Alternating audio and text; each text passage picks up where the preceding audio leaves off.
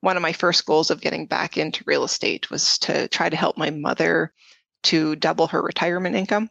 Okay. Because she was living on, you know, a really low low amount of, of money every month and her her dream retirement she said was to make 2500 to $3000 a month there are millions of real estate investors out there and most are stuck with just a couple of properties they want financial freedom but their small portfolio ends up costing them more in time effort and money than it's worth getting out of the rat race seems harder than ever this show will help you do more deals better deals and bigger deals Finally, you'll be able to reach your income and lifestyle goals.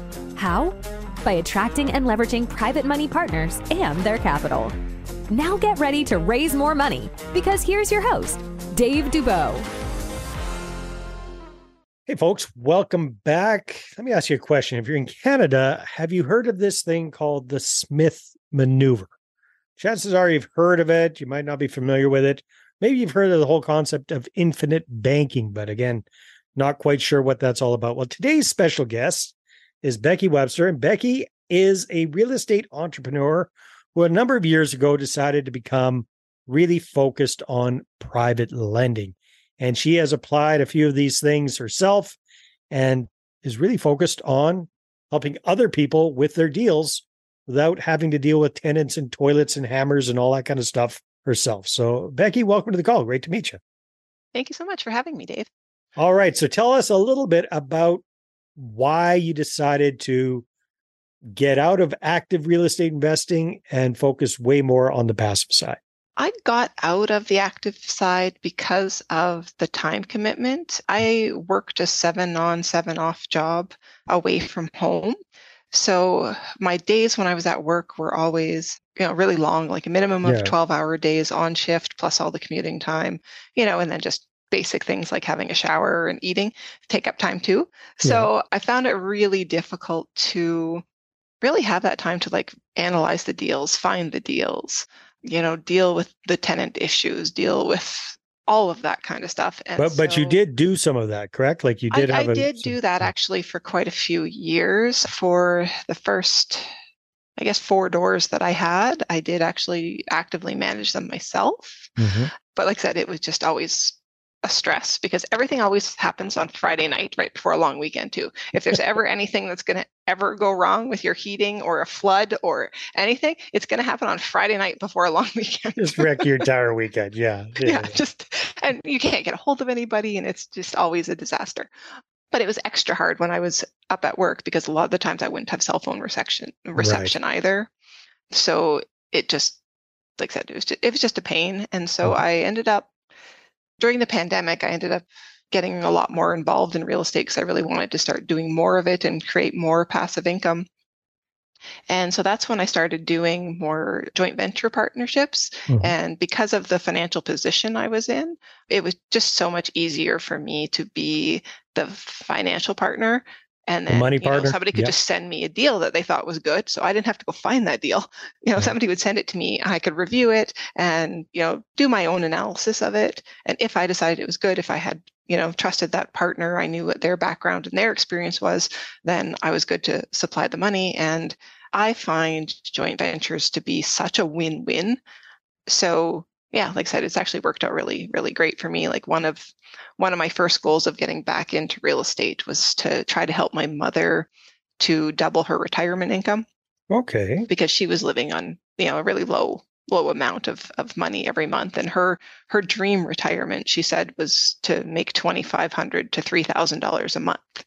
Now, so in I, addition I to her we, oh, CPP and all that kind of stuff, right? Yeah. So I knew that we could we could get her there. So by helping her change a few things financially and then helping her get involved into a fourplex deal with a JV partnership, we actually were able to get her an extra like $1,500 a month within a matter of about seven months time. Wow. Yeah. So it worked out really, really well. And so, so, so maybe, maybe if you don't mind, Becky, maybe because I can see a lot of people going, Ooh, that sounds good for mom or dad or me. Yeah. right. so, so maybe kind of unwrap what did you do for your mom who was basically living on a fixed income, mm-hmm. you know, CPP, OP, whatever. Yeah. yeah. Yeah. Or, yeah. Well, the first thing that we did is we actually decided to add myself as a joint tenant to her property so that we could use part of my finances and my income to remortgage her home. Okay. So that we could pull a little bit of money out that way. Well, and like then, a home equity line of credit type thing or something yeah, along those we, lines. we got Yeah. a flex line TD. So it took up the last little bit of her mortgage and then just expanded the credit. And then we actually ended up using, like I said, part of that to get her into doing some extra private lending. And then part of that, well, and actually, basically, I guess the entire credit line is what we use to implement the Smith maneuver. So Mhm. because my name is on the property and it was a principal residence of my family, you know, Right. we were able to do the Smith maneuver with her mortgage because my personal mortgage didn't have enough equity in it at the time anyway. right.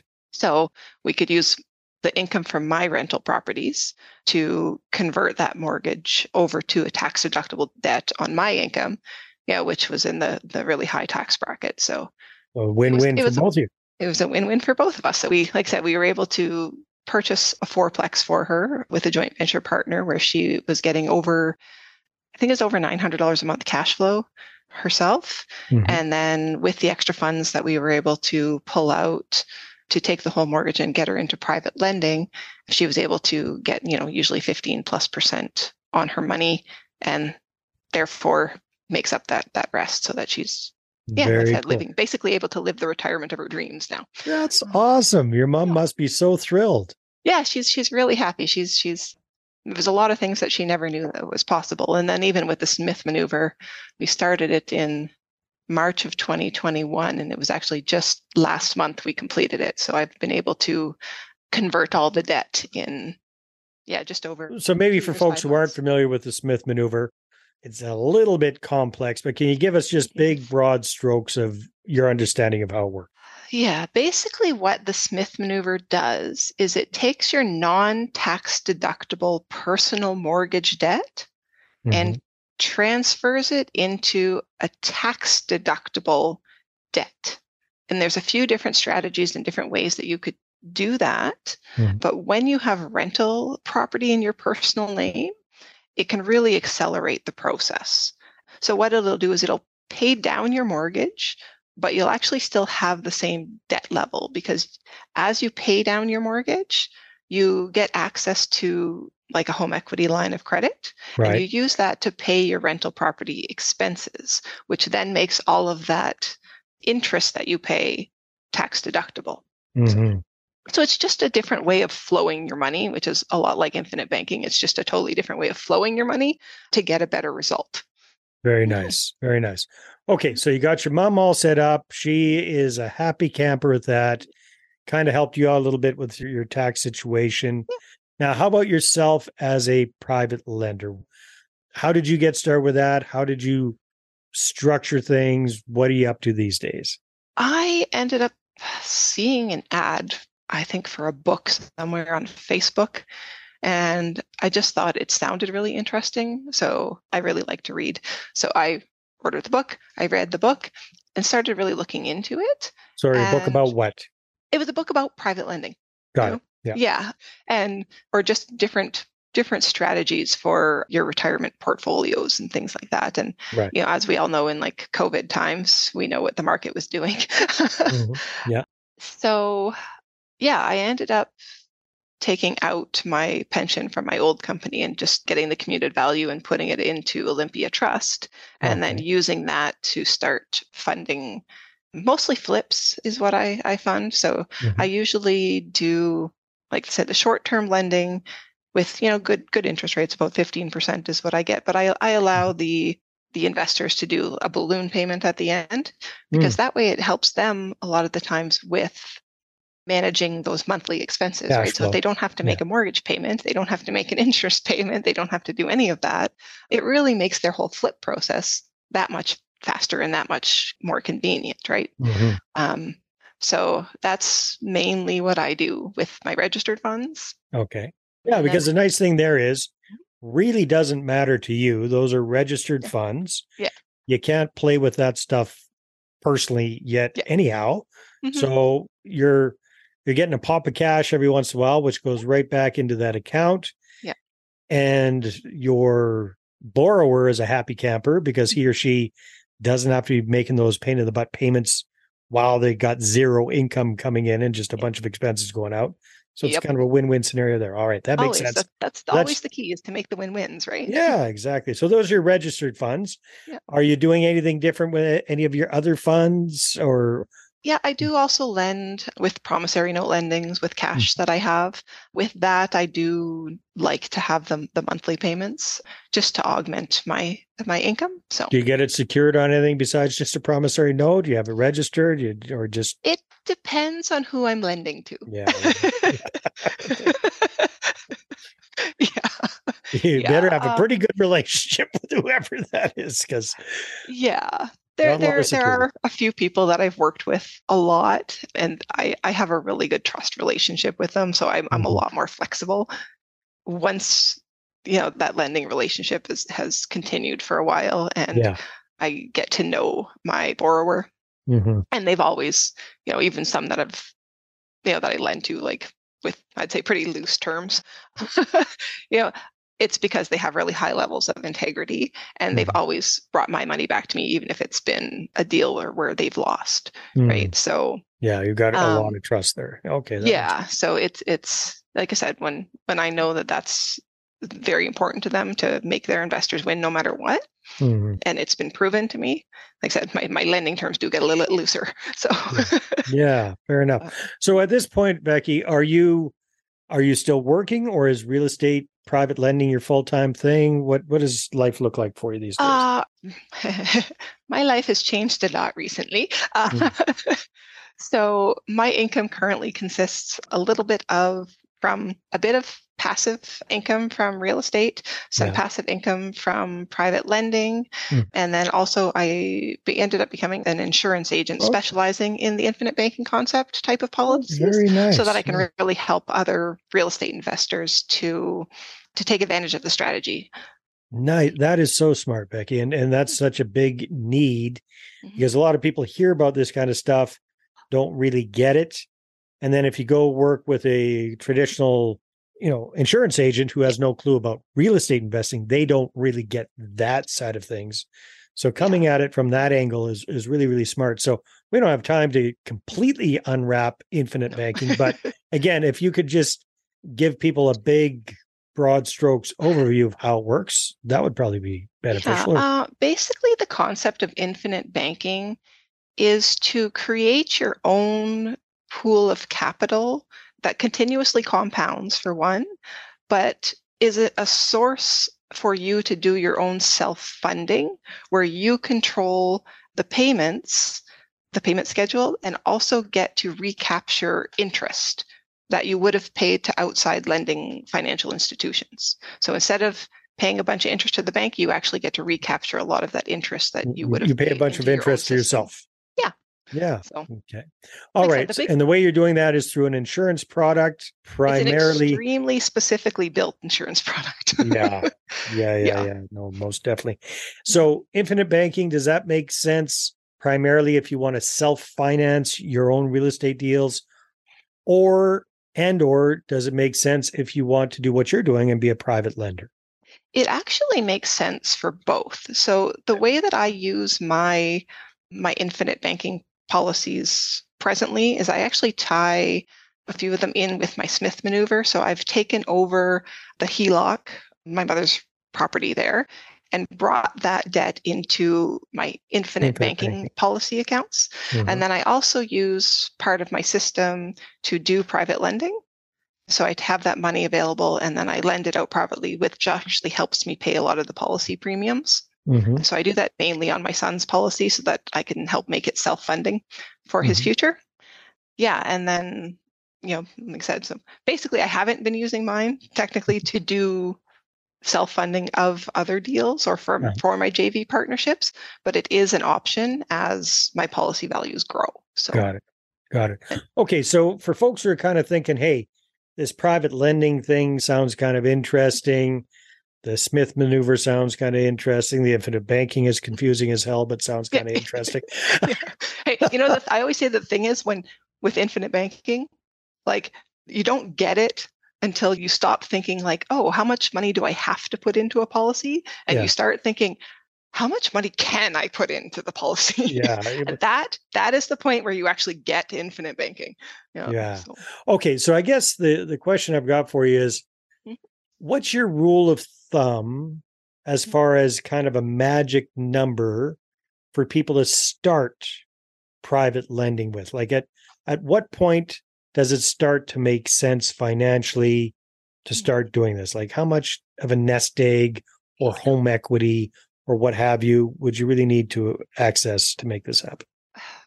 From a financial planning perspective, Mhm. I say that's actually really hard because everybody's position is so, so different. Mhm. And even though a lot of the time, like if you're going to be doing private lending, you have to be considered an accredited investor, which means that you have a really high income or a really high net worth. Mhm. If you already know people and know and trust people, and you even have a smaller nest egg, Mhm. I still think it can actually be really, really valuable for anybody that even has twenty or twenty-five thousand dollars that they could lend. Yeah. Because it's usually those people that need that income a lot Mhm. more. You know, if you're Mhm. making fifteen percent, you know, on private lending, uh, where you can only make maybe a couple percent in the stock market, it, it's those people that have those smaller amounts that actually need those higher returns even Yeah. more Good so point. that that's always the way that I view it, and it, it's it's almost one of my frustrations is that I can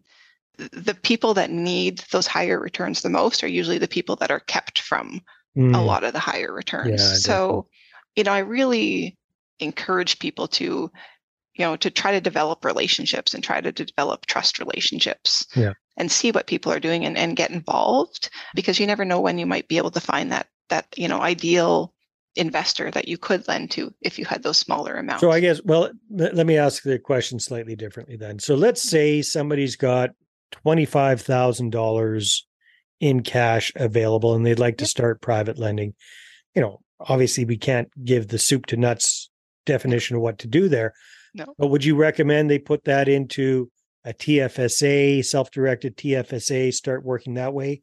Or at what point does the whole infinite banking idea start to make sense? You, you tell me where if Oh. somebody had that amount, and then we'll ask, okay, now if you got a hundred thousand, what would you do? If you got half a million, what would you do? So I would say if you did have that 25,000, putting money into the TFSA is usually a great place to start because of the fact that any of the income that you're going to make is going to be tax free. mhm. Yeah. So TFSAs are great. I would do that all the way up until your TFSA is maxed, Mhm. you know, because we're getting close to that 100,000 point now. Yeah. So if you really think about that, if you could have $100,000 that you're lending out tax free per year at 15%, that's a $15,000 a year income. So you're taking home, you know, over tax free, 12, 12, $1,250 a month tax free. And that might be enough to which is the equivalent of five thousand dollars, you know, pre-tax. Right. that's, Maybe not. that's exactly it. Right. so yeah, I think all the way up until that point, it, it's great. I think if you have a lot more that you can do, if it's in registered funds, I Mhm. always think it's a good idea to kind of break up the deals a little bit if you can. Say if you did have 500,000, you know, you might want to do two $250,000 deals just in order to, to Spread your spread out that risk. Yeah. Yeah. Makes So- sense. Becky, this has been a lot of fun. This is great. If people want to find out more about Becky Webster and what you're up to and connect with you, maybe get some help with the whole infinite banking side of things. Well, first of all, are you able to do that cross country or just in Alberta? I'm uh, able to do it in Alberta, British Columbia, and Ontario right now. Okay. Well, that covers a good chunk. So Good chunk. if you yeah. if, if people want to connect with you, what's the best way for them to do that? if they want to drop me an email at info at the money mama t h e m o n e y m o m m a dot com that would be the best way so Perfect. That's a good URL, that's for sure. Becky, thanks so much. It's been a lot of fun. all right thank you for having me dave it was great talking to you you have a great day You too. All right, everybody, take care and see you on the next episode. This episode is brought to you by MoneyPartnerFormula.com. Our Money Partner Formula service allows you to raise all the private capital you need to do all the deals you want while we handle the hard stuff. We offer reliable and affordable done for you marketing services that get you investor meetings booked without all the work. So go ahead and check out the website right now, and then feel free to schedule a call with me, and let's take your portfolio to the next level. Again, that's moneypartnerformula.com. Watch investor meetings pop up in your calendar. We handle the rest.